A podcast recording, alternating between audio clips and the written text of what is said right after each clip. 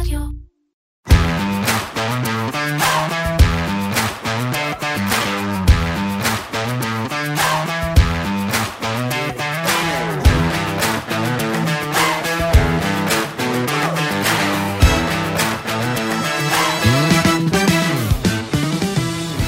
אחד מכל 4 תושבים בניר עוז נחטף או נרצח. לפני השביעי באוקטובר היו יותר מ-100 מבנים בקיבוץ, רק 4 לא נשרפו. מסע קרב נשמע לראשונה בשמי הקיבוץ באותה שבת נוראית, שעות ארוכות אחרי שהמחבלים החלו במסע ההרג, ואילו החיילים החמושים הראשונים של צה"ל הגיעו לשערי הקיבוץ רק בשעות הצהריים המאוחרות, אחרי שהאחרון המחבלים עזב. זה הסיפור הטרגי של הקיבוץ הקטן והיפה שנמצא קצת יותר מקילומטר מהגבול הדרומי של עזה.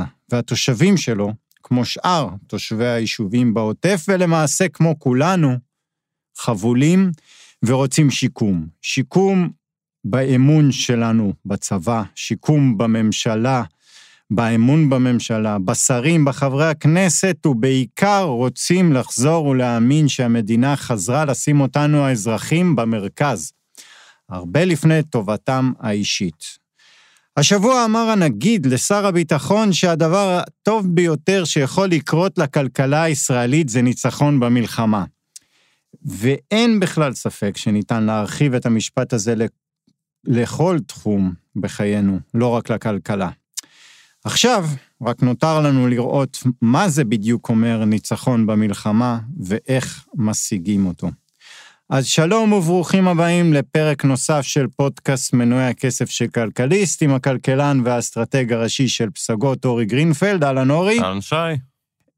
וזה אנחנו נדבר בחלק הראשון על של הפרק, אנחנו נדבר על הכלכלה הישראלית ועל הנגיד ועל לקראת החלטת הריבית ביום שני הקרוב. בחלק השני נדבר על ענף הנדל"ן, ענף תחום מאוד מעניין שההתפתחויות בו האמת החלו עוד לפני המלחמה, אבל עכשיו כמו כל דבר התעצמו ובעיות חדשות, ונעשה שם קצת סדר, נדבר עם אמיתי גזית מכלכליסט. אז אתה יודע מה, בואו נתחיל לדבר. אתה יודע, אמרתי את הפתיחה הזאת של הפרק, כי השבוע ביקרתי בקיבוץ הזה, מה אני אגיד לך? אין הרבה דברים שאפשר להגיד. זה נורא הזכיר לי באמת ביקור במחנה השמדה בבירקנאו או משהו כזה, אבל לא 50 שנה אחרי המלחמה, אלא ממש אחרי. כן. ואתה יודע מה? רק אני אגיד לך רק דבר אחד אופטימי, כשחזרתי משם, לקחתי מילואימניק, טרמפ, הביתה לאזור המרכז, הוא גר בפתח תקווה, סטודנט, שנה רביעית להנדסת חשמל, בחור מדהים, אופטימי, שהגיע למלחמה, שהוא היה, אני לא אגיד את השם שלו, לא יודע אם הוא רוצה, אבל הגיע למלחמה, הוא היה בטיול בסרילנקה, וחבר שלו אמר, בוא אתה לא מבין מה קורה בארץ, הוא הקדים את החזרה שלו, ישר הגיע, ישר למילואים, מאז הוא בעזה, ותאמין לי, הוא מילא אותי בתקווה מהסיטואציה בה אנחנו נמצאים, והלוואי וניקח את זה מפה והלאה. באת לחזק, יצאת מחוזק. ממש ככה. יפה. אז בואו נדבר קצת על כלכלה, נתחיל מזה שסוף סוף, אחרי אני לא יודע כמה זמן, העריכו את הכהונה של הנגיד? כן, בואו נתחיל מזה. בואו נתחיל במשמעות של זה, לא רק מבחינת המדיניות המוניטרית, המשמעות של זה מבחינת השווקים, וראינו את השווקים מגיבים בצורה מאוד חיובית, והאמת שנשאלתי, ואני חושב שזה גם היה בתקשורת לא מעט פעמים השבוע, למה זה כל כך חשוב? אני חושב שיש פה קודם כל אספקט נורא משמעותי, הוא אספקט הוודאות, ולא עכשיו להיכנס תוך כדי כל מה שאנחנו עוברים, להתחיל להיכנס גם לאיזשהו מסלול של חיפוש נגיד חדש, ומי יהיו המועמדים, וכל מועמד, מה התפיסה שלו, ואתה לא באמת יודע איך הוא יתנהל, גם אם אתה קורא את כל המחקרים, ואתה לא באמת יודע איך הוא יתנהל כשהוא יהיה נגיד, אם הוא יהיה נגיד, ומבחינת השווקים להיכנס לכזאת תקופה עכשיו, של אי ודאות לגבי מי יהיה נגיד, מה המדיניות שלו צפויה להיות, איך זה ייראה, זה תהליך שהיה יכול להיות מאוד קשה, מאוד הרסני, כי מה שצריך היום, זה ודאות והמון עניין של אמון. בסוף צריך לזכור, כשמדברים על שווקים פיננסיים, ובעיקר על השווקים, על השוק המוניטרי, מה שנקרא, את שוק הכסף, כסף זה בסוף עניין של אמון. יש לך חתיכת נייר שרשום עליה, שבנק ישראל החליט שזה שווה 200 שקל. אתה חייב להאמין שזה שווה 200 שקל, וזה הבסיס לכל העולם המוניטרי שעליו אנחנו חיים, וכשאמון כזה מתחיל להתערר עוד פעם, זה לא חייב להיות חוסר אמון, זה לא דבר בינארי, אלא כשמתחיל קצת רעשים של אולי מתוך רשימת מועמדים יש איזה אחד שפתאום מגלים עליו משהו שהוא אמר פעם, וזה מתחיל לעלות חששות לשווקים, אז זה יכול לבוא לידי ביטוי מהר בעובדן ערך במטבע, בעליית תשואות, שזה כמו עליית ריבית בשוק האג"ח, ובעוד דברים שאנחנו לא רוצים לראות היום. לכן קודם כל, העובדה שקיבלנו את הערכת הנגיד, הערכת הכהונה של הנגיד, זה מחזיר ודאות מסוימת לשווקים, אני חושב שזה מאוד מאוד חיובי. מעבר לזה, ואמרתי כמה פעמים בשבועות האחרונים, שאני לא רגיל להיות בצד המפרגן.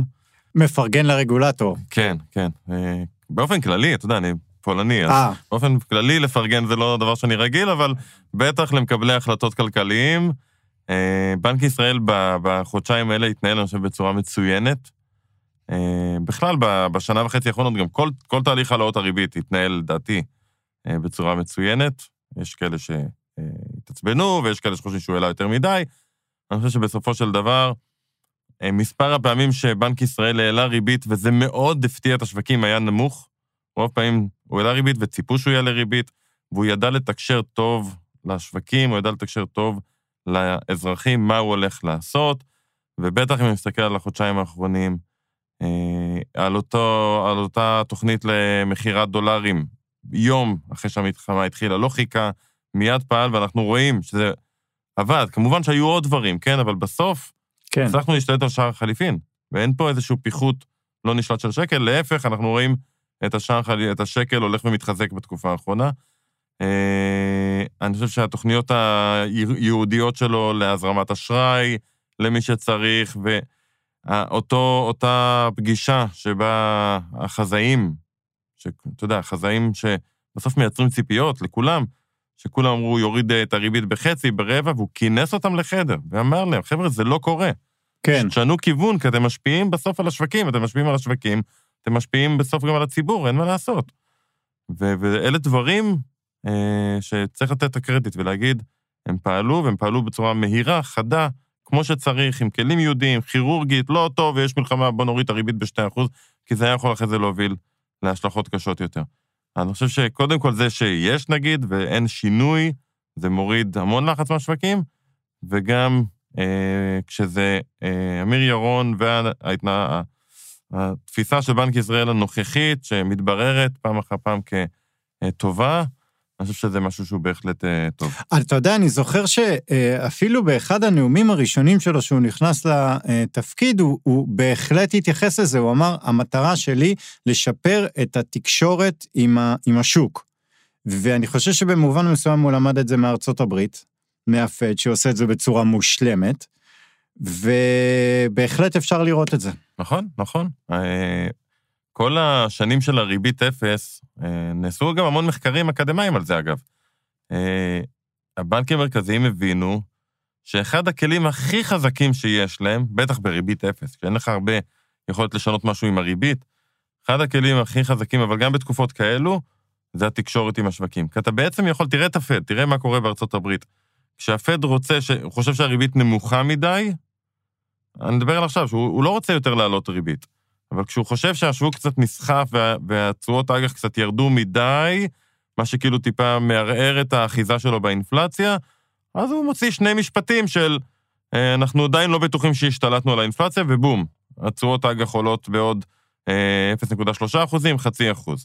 הוא מרגיש שהגיע לרמה סבירה, הוא אומר, אוקיי, אני חושב שיכול להיות שנתחיל לדבר מתישהו על עצירה או הפחתת ריבית, עוד פעם, הצורות יורדות רק, המשפטים האלה בסוף משפיעים, וכשזה... הם מורידים פשוט את אפקט ההפתעה מההחלטת הריבית עצמה, נכון? הם גם מאפשרים לך להוריד ולהעלות ריבית בשוליים, לא בצורה גורפת, בלי באמת להעלות או להוריד ריבית. הרי בסוף, עוד פעם, שמישהו רוצה לקחת משכנתה, כשאני אלך לבנק ואני ארצה לקחת משכנתה ל-20 שנה, והבנק יתמחר כמה ריבית הוא רוצה ממני על אותה משכנתה, השיטה שלו לתמחר את זה, זה בעצם להסתכל על מה הריבית היום על אג"ח של ממשלת ישראל ל-20 שנה.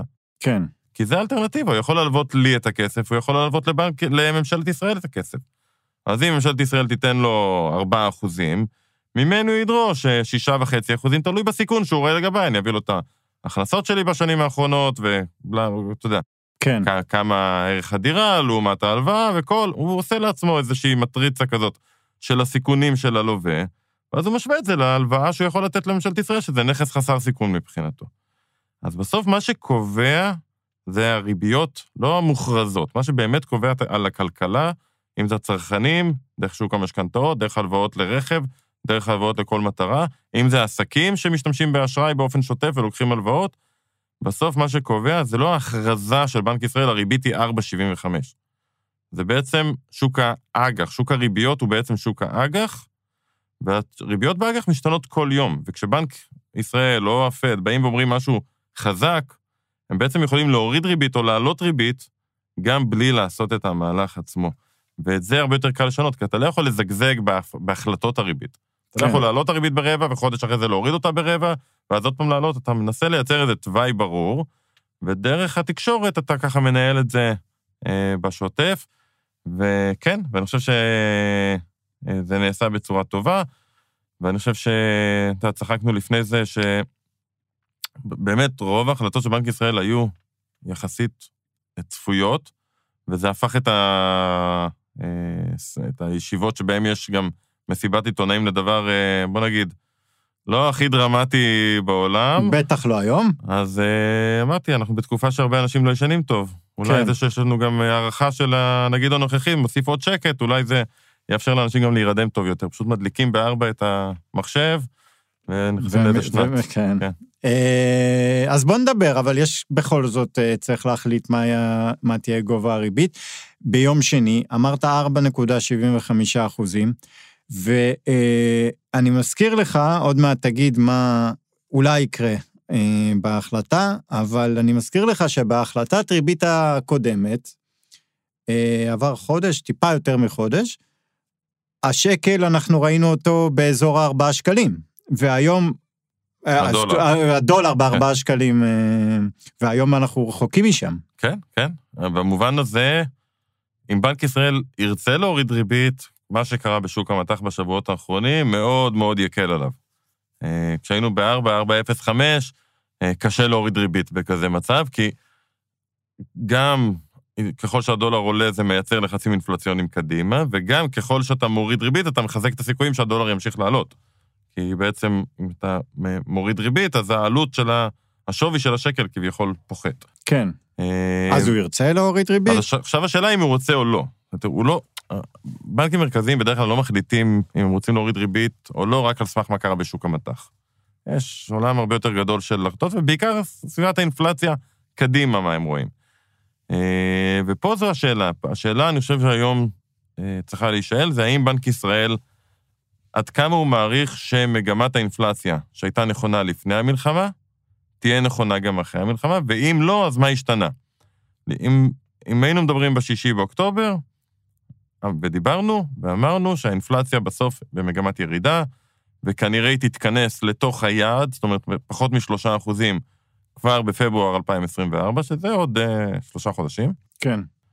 ואם הריבית נכנסת לתוך היעד של בנק ישראל, אז בנק ישראל כאילו יכול להגיד, הנה, הצלחתי, עשיתי מה שהמשימה שלי בעצם היא לפי החוק, ואז רוב הערכות היו שבמה, יוני, נראה את הריבית כבר מתחילה לרדת. ברגע שהוא גם משתכנע שזה נשאר שם, הוא יתחיל להוריד ריבית כדי לתמוך במשק.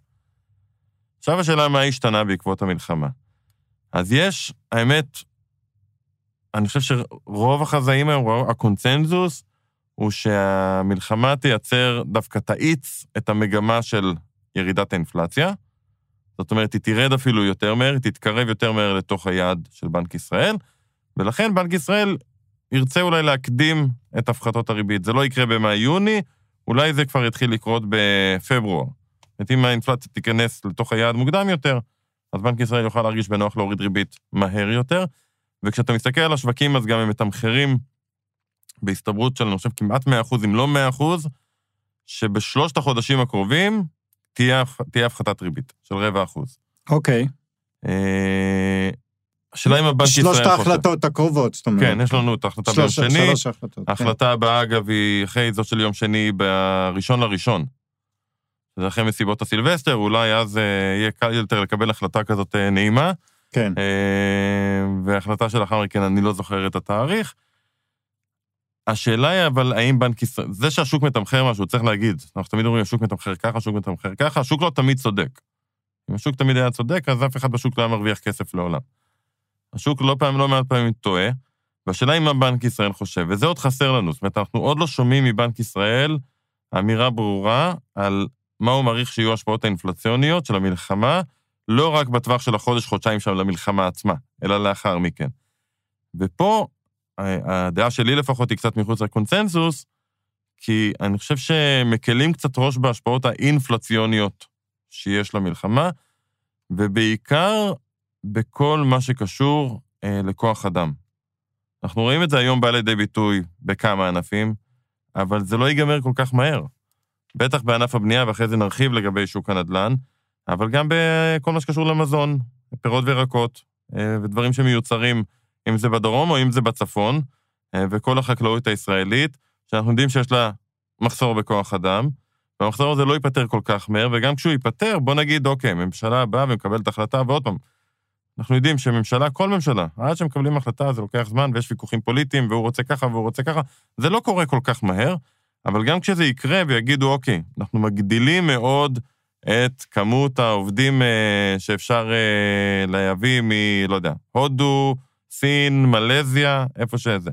צריך לזכור שגם העובד ההודי או המלזי ראה מה קרה פה בחודשיים האחרונים, ראה את החטופים שיש בעזה מתאילנד? כן.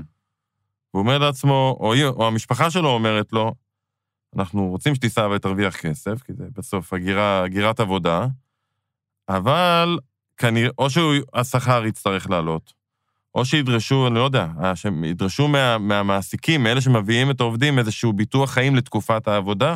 בוודאי. או משהו כזה. כל דבר כזה עולה כסף.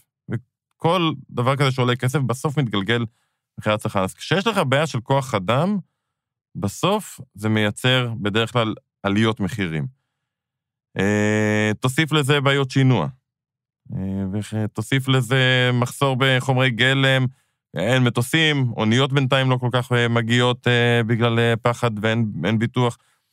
אז אני חושב שכשתיגמר המלחמה, ואנחנו מייסתם מקווים שזה יקרה כמה שיותר מהר, אנחנו נהיה במצב לתקופה קצרה, אני לא רוצה להפחיד כמו בקורונה, כי לא נגיע לרמות של הקורונה, אבל לתקופה יחסית קצרה גם נהיה במצב שמזכיר את הקורונה במובן הזה, מה שאנחנו רואים היום, אנחנו רואים כן, ההיצע נפגע, אין שינוע, אין עובדים, אין כלום, אבל גם הביקוש נפגע, אנשים פחות הולכים לקניונים, פחות קונים, אז כאילו זה אנחנו חזרנו לפחות או יותר אותו מקום, אפילו לחצים של ירידות מחירים, כי הביקוש כנראה נפגע יותר מההיצע.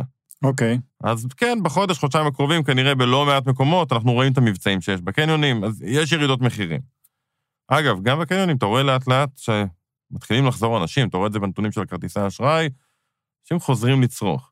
כן. אבל מה שקורה, וזה מה שקרה בקורונה, כשנגמרת המלחמה, או כשנגמרה הקורונה, הביקוש חזר מאוד מהר לאיפה שהוא היה קודם, אפילו מעבר לזה בקורונה, כי קיבלו המון כסף.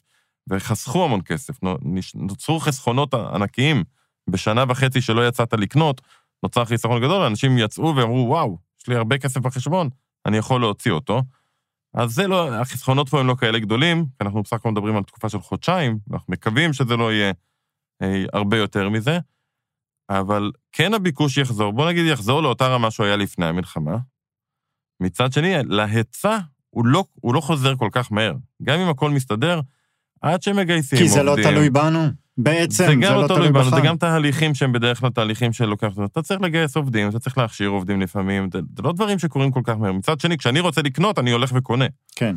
אז הביקוש בדרך כלל חוזר יותר מהר, ואז נוצר מצב שבו הביקוש גבוה מההיצע, והמחירים עולים. עכשיו, עוד פעם, אני קצת מחוץ לקונצנזוס, אני חושב ש... מה כל השאר חושבים? כאילו, מה הרוב חושבים? הרוב מתייחסים בעיקר לפגיעה בביקוש שיש לנו היום, שהיא תוריד את המחירים מאוד מאוד מהר, ולזה שהתהליך התאמה אחרי זה יהיה כנראה מאוד מהיר. אוקיי. מאוד מהר יחזירו את העובדים, והכל ייפטר, ויפתחו את יהודה ושומרון, וכל הפועלים מיהודה ושומרון יוכלו להיכנס, עובדים מיהודה ושומרון יוכלו להיכנס. אגב, גם זה שאלה טובה. כן. אני מניח... אני לא מומחה ביטחוני, אני חייב להגיד, אבל אני מניח שיערימו קצת יותר קשיים על עובדים מיהודה ושומרון שירצו להיכנס לישראל, התהליך כניסה יהיה יותר בעייתי. בוודאי. וזה אומר, כל עיכוב כזה זה עליית מחירים, צריך להבין, כל מכשול זה אומר שעובד יצטרך לקום יותר מוקדם, הוא ידרוש על זה פרמיה במחיר, בסוף הכל מתגלגל למחיר, וכשזה מתגלגל למחיר של היצרן, זה בסוף מתגלגל גם לצרכן. עכשיו, עוד פעם, אז אני אולי בצד הקיצוני של התזה הזאת, כי אני חושב שהאינפלציה ברבעון 2, רבעון 3 של שנה הבאה, אולי אפילו תעלה קצת, לא רק שהיא לא תרד כמו שכולם מצפים, אולי אפילו תעלה קצת, אבל השאלה היא לא מה אני חושב, שאלה אם הבנק ישראל חושב אותה, אנחנו חוזרים לנקודה הזו. אז זהו, אז אם הוא טיפה חושב כמוך, אז הוא לא יוריד ריבית. אפילו אם הוא חושב שהסיכון הזה קיים, הוא כן, יחכה. כן, ובואו נזכור, בדיוק. אנחנו ברמה של אינפלציה היום של 3.7, אנחנו בכלל, בואו נתחיל מזה שאנחנו לא באינפלציה שהיא בכלל ביעד. כן. מוריד ריבית, אתה לא מוריד ריבית, כשאתה עדיין באינפלציה יותר גבוהה מהיעד. כן. הפחתת ריבית עכשיו תרחיש לא סביר. שאלה אם באמת בפברואר-מרץ, כשהאינפלציה תיכנס לתוך היעדים, בנק ישראל יהיה מהר להוריד ריבית, אני נוטה לחשוב שהוא עוד יחכה, הוא יחכה לראות אחרי המלחמה, איך באמת מתפתח הפער הזה בין ביקוש שחוזר לבין היצע, וככל שהאי-ודאות הזאת תישאר, הוא יעדיף להמתין. אם נגיע למצב שאנחנו רואים שהאי-ודאות הזו נפתרת, ובאמת לא רק שההיצע חוזר מהר, זאת אומרת, התהליך גיוס עובדים מתבצע, והכל טק, טק, טק, אלא גם שהביקוש אולי נפגע יותר, ויותר מובטלים, אז יכול להיות שהריבית תרד. אני חושב שפשוט כרגע הם יותר זהירים במובן הזה, ולכן ליום שני הקרוב אני חושב שההסתברות להפחתת ריבית היא שואפת לאפס, אבל אני אגיד יותר מדי, אני חושב שגם בתחילת שנה, בנק ישראל עוד יעדיף לפחות חודש, חודשיים, שלושה, להמתין, לראות את ההשלכות הקצת יותר ארוכות, של המלחמה על סביבת האינפלציה. אוקיי, נדבר קצת על נדל"ן. כן, מעניין. טוב, אז אנחנו בחלק השני, ונדבר קצת על נדל"ן, ואיתנו נמצא אמיתי גזית, כתב הנדל"ן של כלכליסט. שלום אמיתי. אהלן. אהלן אמיתי. כן, ערב טוב. מה שלומך? בסדר גמור, כן. אוקיי, יופי, זה מספיק טוב. אתה יודע מה? אנחנו נדבר על הנדל"ן, וכמובן עם ההשלכות על המלחמה, אבל לפני שנדבר על המלחמה, תן לנו בבקשה את, איך נקרא לזה, תקציר האירועים בשוק הנדל"ן, עד השביעי באוקטובר. מה מתחילת שנה, איפה אנחנו עומדים? אז המלחמה פגשה את שוק הנדל"ן בקציר, קיפאון עם הפנים כלפי מטה, אפשר לומר, רק לסבר את האוזן, נניח בשנת 21, זה הייתה באמת התפוצצות של השוק הזה, היה קצב של כ-12,000 עסקאות לרכישת דירה בחודש. ב-22, הקצב היה בערך 9,000 דירות בחודש, וזה בגלל שבמחצית השנייה כבר התחלנו לספוג את עליית הריבית. המחצית הראשונה עוד הייתה בקצב סביר, אבל אז לאט לאט, ככל שהנגיד המשיך עם העלאת הריבית, ככה העסקאות הלכו והצטמקו. בחודשים האחרונים כבר ראינו בסביבות 7,000 עסקאות לרכישת דירה, כשאני מזכיר שוב, בשנה קודם לכן היה 12,000 בחודש. אבל אמיתי, אם אתה משווה את זה ל-2019 למשל? נכון, אז אתה צודק, זה באמת סוג של תיקון, אבל ב-23 כבר הגענו ל-7,000, ב-6,000, ובספטמבר האחרון, שזה הנתונים האחרונים שיש לנו, אנחנו כבר עומדים על 5,800 עסקאות, זה כבר לא מה שהיה גם לפני כן, זה כבר ממש עם הפנים כלפי מטה, וזה גם מתבטא במחירים, זאת אומרת, תראו, מי שהשפשבת של השוק הזה זה הקבלנים, הקבלנים, אתם יודעים, יש להם הרבה דירות, הם מרגישים את הקונים, אז הם גם אלה שמגיבים מהר לשוק ראשונים, בניגוד לבעל דירה שמוכר דירה אחת, אז הוא מחכה חצי שנה, מחכה שנה, לא ממהר לשום מקום, רוצה לראות אולי בכל זאת הוא ימצא את הקונה. אז אפשר לראות את זה אצל הקבלנים.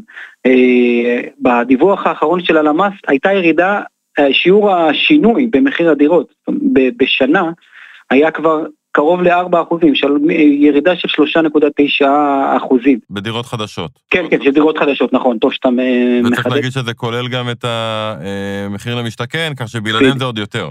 בדיוק, ובדיוק שנה לפני כן, הם כבר, העלייה השנתית הייתה בשיעור של 20%, תבינו את המהפך שהשוק הזה עבר, וכל זה עוד לפני שהגענו למלחמה.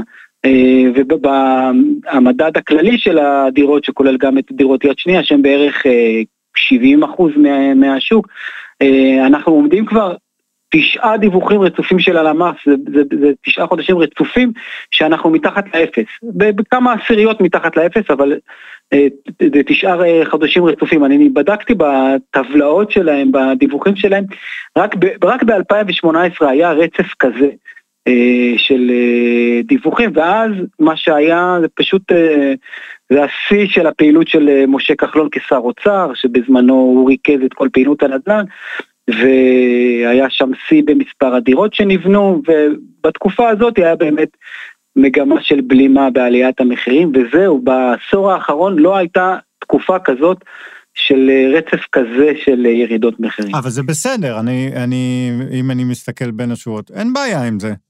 אנחנו יכולים להתמודד עם הירידה של 4% בשנה. תראה, קודם כל כן, זה בסדר, זה טוב לכולם, זה מתקן את השוק. למי זה לא בסדר, זה אנשים כמו חנאל מור, אנשים שקנו את הקרקעות כשהם היו בסי, ולא רק זה, גם חזו שהמחירים עוד יותר יעלו, ועכשיו לך תמכור דירות עם כזאת תחזית, עם כזה טבלאות, עם תוכנית עסקית כזאת שבנית, לך תמכור עכשיו דירות. אבל כל השאר, מי שקנה נניח ב-2020, הוא בסדר, לא בלחץ, מי שקנה ב-2019, 2018, הכל בסדר. אז זה הרעיון של העלאת ריבית בסוף, לנקות את השומנים, ומי שקנה במחיר שהוא פשוט לא כלכלי, יצטרך למכור ולהפסיד. תמיד יש מישהו שקונה בגבוה. כן. זה ההגדרה. זה הרעיון של העלאת ריבית, אומרים, לא צריך איך זה באנגלית, אבל כשהריבית עולה, הגאות יורדת ורואים מסחה בלי בגד ים. בדיוק, זה מטאפורה מעולה, בדיוק. אבל אז הגענו לאוקטובר. נכון, אז תראו, קודם כל, דבר מאוד מאוד מעניין, חשוב שצריך לשים עליו את הזרקור, הלמ"ס נותן נתונים חצי שנה לאחור. זאת אומרת, אנחנו רק במרץ נדע מה קרה באוקטובר, שזה אולי בשגרה סדר, אפשר לחיות עם זה, אבל אני חושב שהיום, זה לא הגיוני, הוא חייב לתת לפחות איזושהי הערכה, איזושהי קריאת כיוון, כי אין בעצם נתון רשמי שאומר מה קרה בשוק באוקטובר, זה ברור שבאוקטובר היה שינוי, הייתה דרמה, אנחנו יודעים רק מהכלכלן הראשי במשרד האוצר, הסקירה שלו התמקדה בספטמבר, אבל הוא, כמו שאני הרגשתי, אז גם הוא הרגיש, והוא יותר חכם ממני, אז הוא נתן שם פסקה אחת, עם כיוון הרוח, והוא אמר שזה הולך להיות, כמות העסקאות הולכות להיות יותר נמוכות ממה שהיה בסגר הראשון של הקורונה, והלכתי לבדוק, וזה היה בערך 2,000 דירות שנרכשו, שנחתמו לגבם עסקאות בחודש אחד, ואני מזכיר לכם, בספטמבר שהיה בשפל היה 5,800, אז הכלכלן כבר אומר לנו שאנחנו בסביבות ה-2,000, זאת הדרמה. עכשיו, אם אתה פקיד במשרד האוצר ואתה רוצה לגבש מדיניות, קצת קשה לגבש מדיניות, כי אתה לא בדיוק יודע מה לעשות. כשפרצה הקורונה, גם הייתה תחושה שהשוק הולך לקיפאון, והכל ייפול, ואף אחד לא יקנה, וכולם יהיו מובטלים, ואז שר האוצר ישראל כץ, הוא הוריד מאוד את מס הרכישה שהוטל על משקיעים, ואנחנו בעקבות זה ספגנו גל של ביקושים מאוד גבוה, זאת אומרת, באמת הייתה תגובה טובה לשוק לחודשיים, שלושה הראשונים, אבל אז פתאום חטפנו מבול של ביקושים, לא רק בגלל זה, כן, היו הרבה סיבות, אבל זה אחת הסיבות. אז מה שאני מנסה להגיד זה שפקיד במשרד האוצר שרוצה להציע לשר שלו מדיניות, חייב להבין מה קורה בשוק, שלא סתם יזרוק איזה משהו, ועוד חודשיים יסברר שזו הייתה הצעה ממש שגויה, והוא גרם לא יודע למה, לקריסה או להתנפלות, או לא יודע. אז זה המצב. מה עושים הקבלנים במצב כזה שיש 2,000 עסקאות בחודש?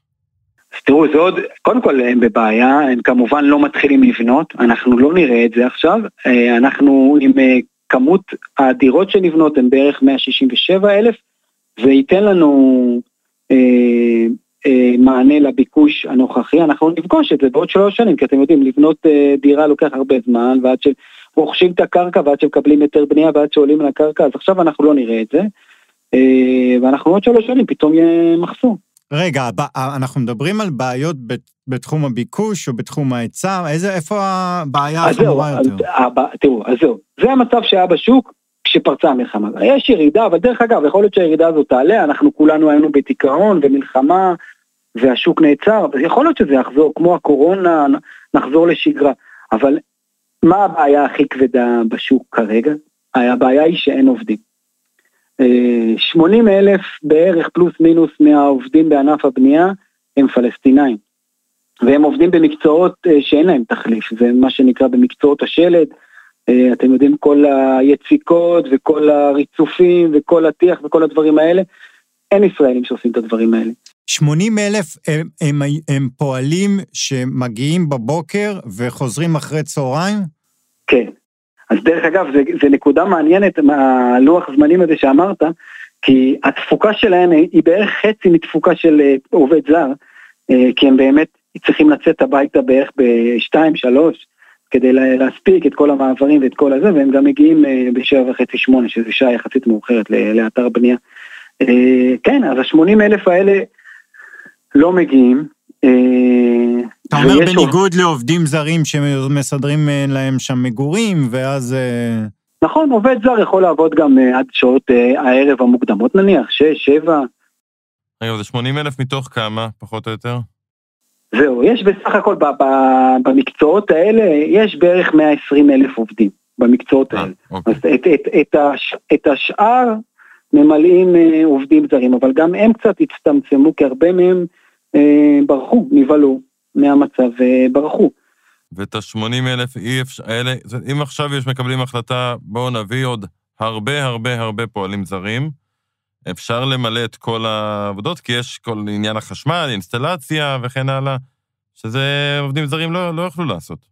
כן, אז לא, ברור.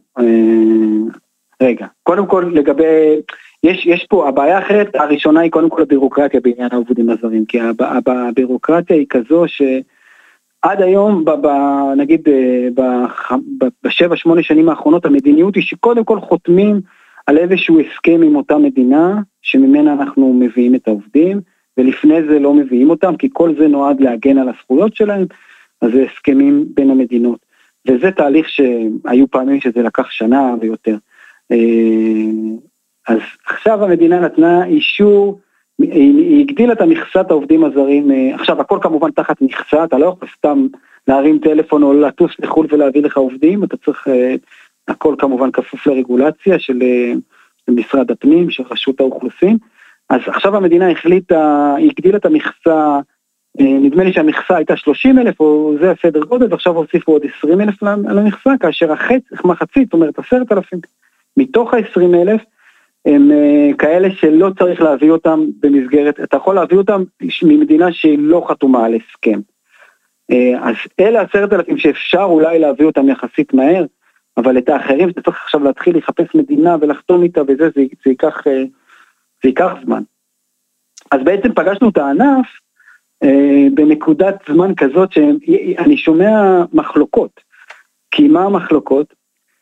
יש כאלה שאומרים, אוקיי, עוד מה תירגע, מערכת הביטחון תתחיל ללחוץ על הממשלה להכניס עובדים מיהודה ושומרון. אז זה כמובן ירד מהפרק, אנחנו מבינים את זה, אבל מערכת הביטחון כן רוצה להכניס עובדים בדרך כלל מיהודה ושומרון, כי זה אחרת, זה, אתם יודעים, זה שם תסיסה וקשיים כלכליים, ומערכת הביטחון לא רוצה את זה.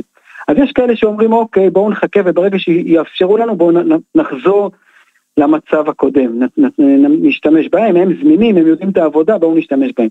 אבל יש כאלה שאומרים, רגע, יש לנו פה הזדמנות לעשות שינוי בענף הזה, ובואו נתחיל להביא עובדים זרים, לא נהיה תלויים כל פעם בעובדים הפלסטינאים, לא בגלל שהם לא טובים, אלא בגלל שאתה לא יודע מתי הם לא יתנו להם לעבוד.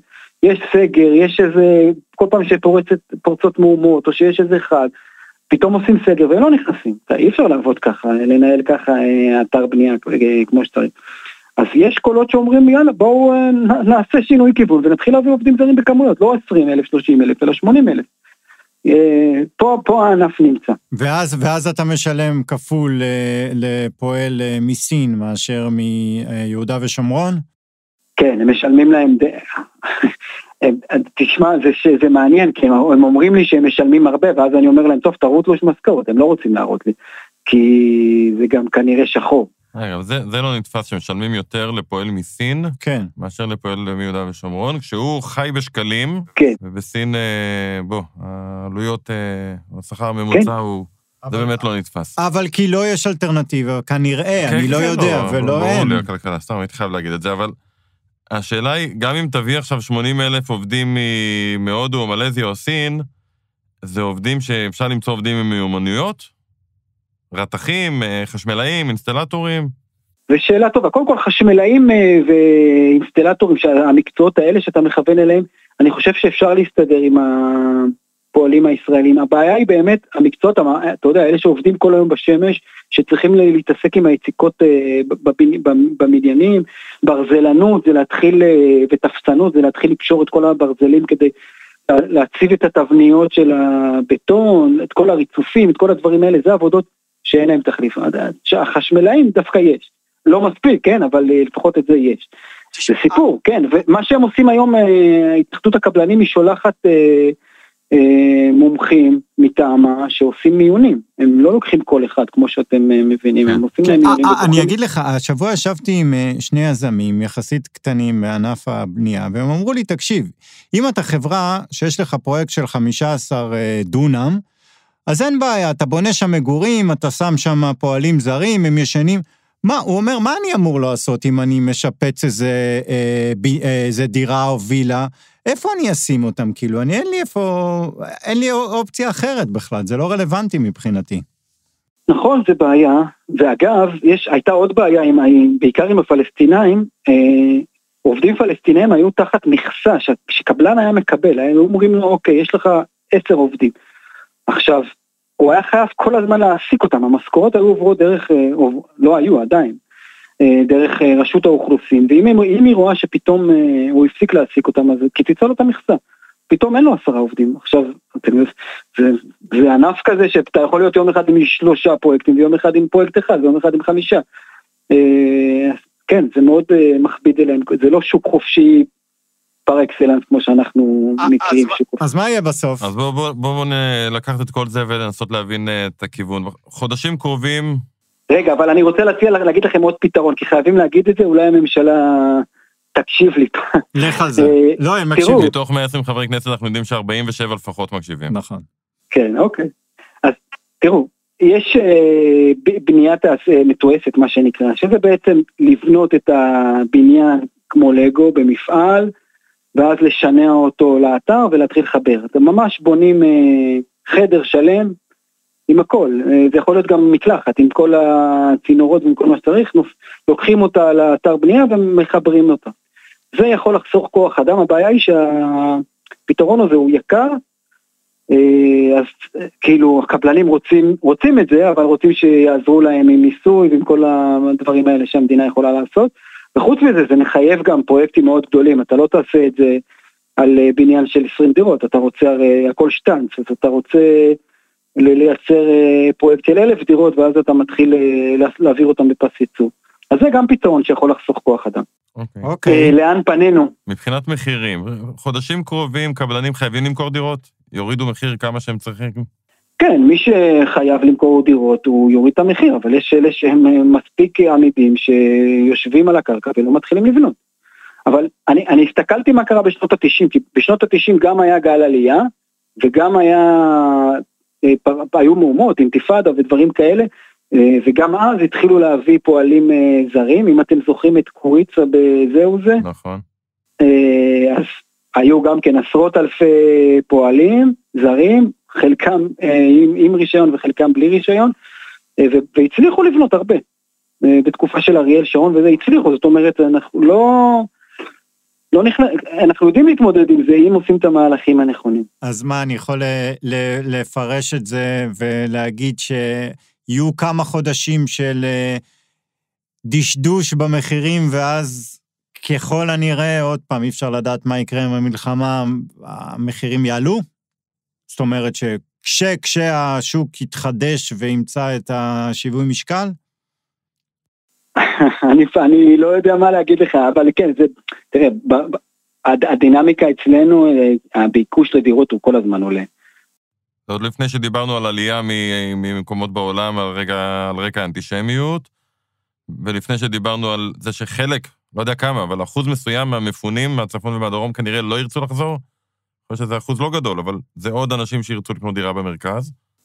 נכון, אז יש תמיד ביקוש, ואם אנחנו עכשיו לא נצליח להדביק את ההיצע, אז כמובן שאנחנו נפגוש בסוף עליית מחירים, אז זה יהיה עוד שנתיים, 3, 4, אף אחד לא, הנבואה, אתם יודעים למי ניתנה. ותוסיף לכך גם ריבית. כן, תראו, הקצב שאנחנו צריכים לבנות, זה המועצה הלאומית לכלכלה עשתה מחקר ב-2015, והיא מעדכן אותו כל הזמן, אנחנו צריכים לבנות 60,000 בערך דירות חדשות כל שנה. וכבר השנה ירדנו לקצב של אזור ה-56,000, וזה עוד לפני המלחמה, זה נתונים שהיו לפני המלחמה. אז בסוף כן, זה יפגוש ביקוש, כאילו פער שבין ביקוש להיצע, וכן, בסוף המחירים יעלו. אוקיי, שמחנו לדבר, אמיתי, שיהיה לך המשך שבוע טוב ושקט. תודה, גם לכם. אוקיי, זה היה החלק של הנדל"ן. אורי, אתה רוצה להתחיל עם טיפה אסקפיזם? יש לי אסקפיזם טוב היום. על חביר מיליי, אתה שמעת? לא. חביר מיליי, הנשיא החדש. של כן. של ארגנטינה. כן. בחור, איך נגיד, בצורה כמה הכי אנדרסטייטמנט שאפשר. שנוי במחלוקת. קצת הוא ירדו. שיגידו, והאמת שפשוט, אני ממליץ גם בחום למאזינים, ראיתי פשוט תוכנית עליו, התוכנית של ג'ון אוליבר, אחת התוכניות הטובות שיש בטלוויזיה, מי שלא מכיר, שכל שבוע הם מסכם את האירועים שהיו השבוע, בצורה מאוד משעשעת, הדבר הכי מוזר, ויש המון דברים מוזרים אצל חביר מיליי, זה הסיפור של הכלבים שלו. ומסתבר שהאדון הזה, שהוא עוד פעם, נשיא ארגנטינה, יש לו 5 כלבים, ש5 הם בעצם שיבוט של הכלב הקודם שלו, שנפטר, שקראו לו קונן, שם קונן הברברי, והכלב נפטר, הגיע לגיל מבוגר, נפטר, והוא פשוט שיבט אותו, ויצר 5 כלבים חדשים, שהוא מתייחס אליהם מן הסתם כדברים הכי חשובים שקראו לו, אבל הוא גם אומר בפה מלא, שהוא מתייעץ איתם לגבי כל החלטה שהוא הולך לקבל כנשיא, יש לו כלב שאחראי על הצד הכלכלי, וכלב שאחראי על הצד של החברתי, והם הקבינט שלו. הוא אומר את זה. שכל דבר הוא מתייעץ עם הכלבים שלו. אני לא יודע אם אתה צוחק או לא. אני לא צוחק. וזה, כשראיתי את זה אצל ג'ון אוליבר, שהוא תוכנית בסוף מצחיקה וקומית, למרות שג'ון אוליבר מאוד מקפיד בפרטים, ואחת התוכניות הטובות, עוד פעם לדעתי בטלוויזיה, אמרתי, אוקיי, זה באמת מוזר.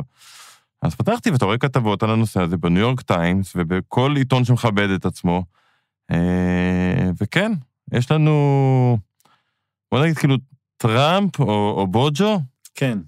זה היה משחק ילדים, לעומת מה שקורה בארגנטינה, ושווה לעקוב אחריו. אני חושב שגם למי שיש קרובים אולי בארגנטינה, אז זה יהיה פחות מצחיק, אבל הולך להיות שם תקופה משעשעת למי שמביט מרחוק. לגמרי.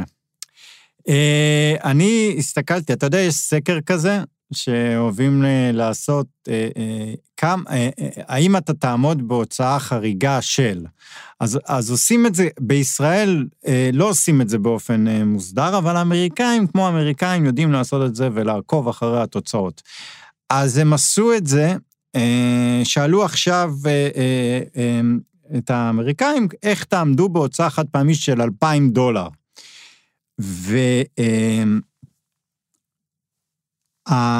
התוצאות יצאו 65.8%, וזה שפל של 10... 65.8% שאמרו שהם לא יוכלו לעמוד בהוצאה כזו. שהם לא יכלו לעמוד,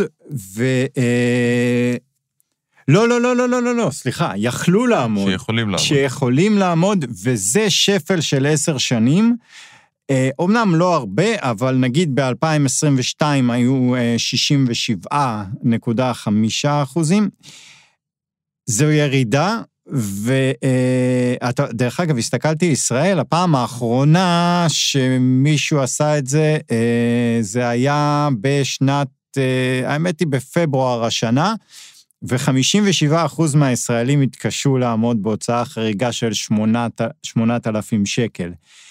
אתה יודע מה, הסקר הזה הוא לא בדיוק כלכלי, הוא יותר, איך נגיד את זה, מצב רוח ומה אתה אומר, אבל בכל זאת זה מראה משהו שמשהו במשק האמריקאי לא טוב כמו שהיה במצב הצרכן, ונזכיר, דיברנו על זה לא מעט, שזה היה אמור לקרות לקראת סוף שנה. כן. שהיה כל החסכונות מהקורונה הולכים ונגמרים, והריבית עדיין גבוהה, ומתחילים לראות את זה אגב, בשיעורי יש עוד נתונים שמתפרסמים, אולי ננסה על זה גם איזשהו פרק, על שוק האשראי האמריקאי, יש נתונים של כמה אחוז מהאנשים שלקחו הלוואה לרכב למשל, מפגרים בהחזר ב3 חודשים. זה מה שאוהבים לקרוא, שיעור הדיפולט שהולך כן. להיות. ולכל רוחב שוק האשראי האמריקאי, אתה רואה עליות משמעותיות בשיעורי הדיפולט, לרמות שכבר מתחילים להזכיר משברים קודמים, אם זה בהלוואות לרכב, אם זה בהלוואות צרכניות, אם זה בתחום של הקומרשיאל ריל אסטייט, צרה גדולה מה שקורה שם. זה הריבית, הכל ריבית. כן, זה פשוט היה אמור לקרות בעולם רגיל, זה היה קורה לפני כבר כמעט שנה. כן. זה מאוד התעכב בעיקר בגלל סיפור החסכונות שנוצר בקורונה, דשנו בזה המון. כן, בהחלט יכול להיות שנעשה פרק נקדיש לזה זמן. אוקיי, תודה רבה שהזנתם, נשתמע בשבוע הבא.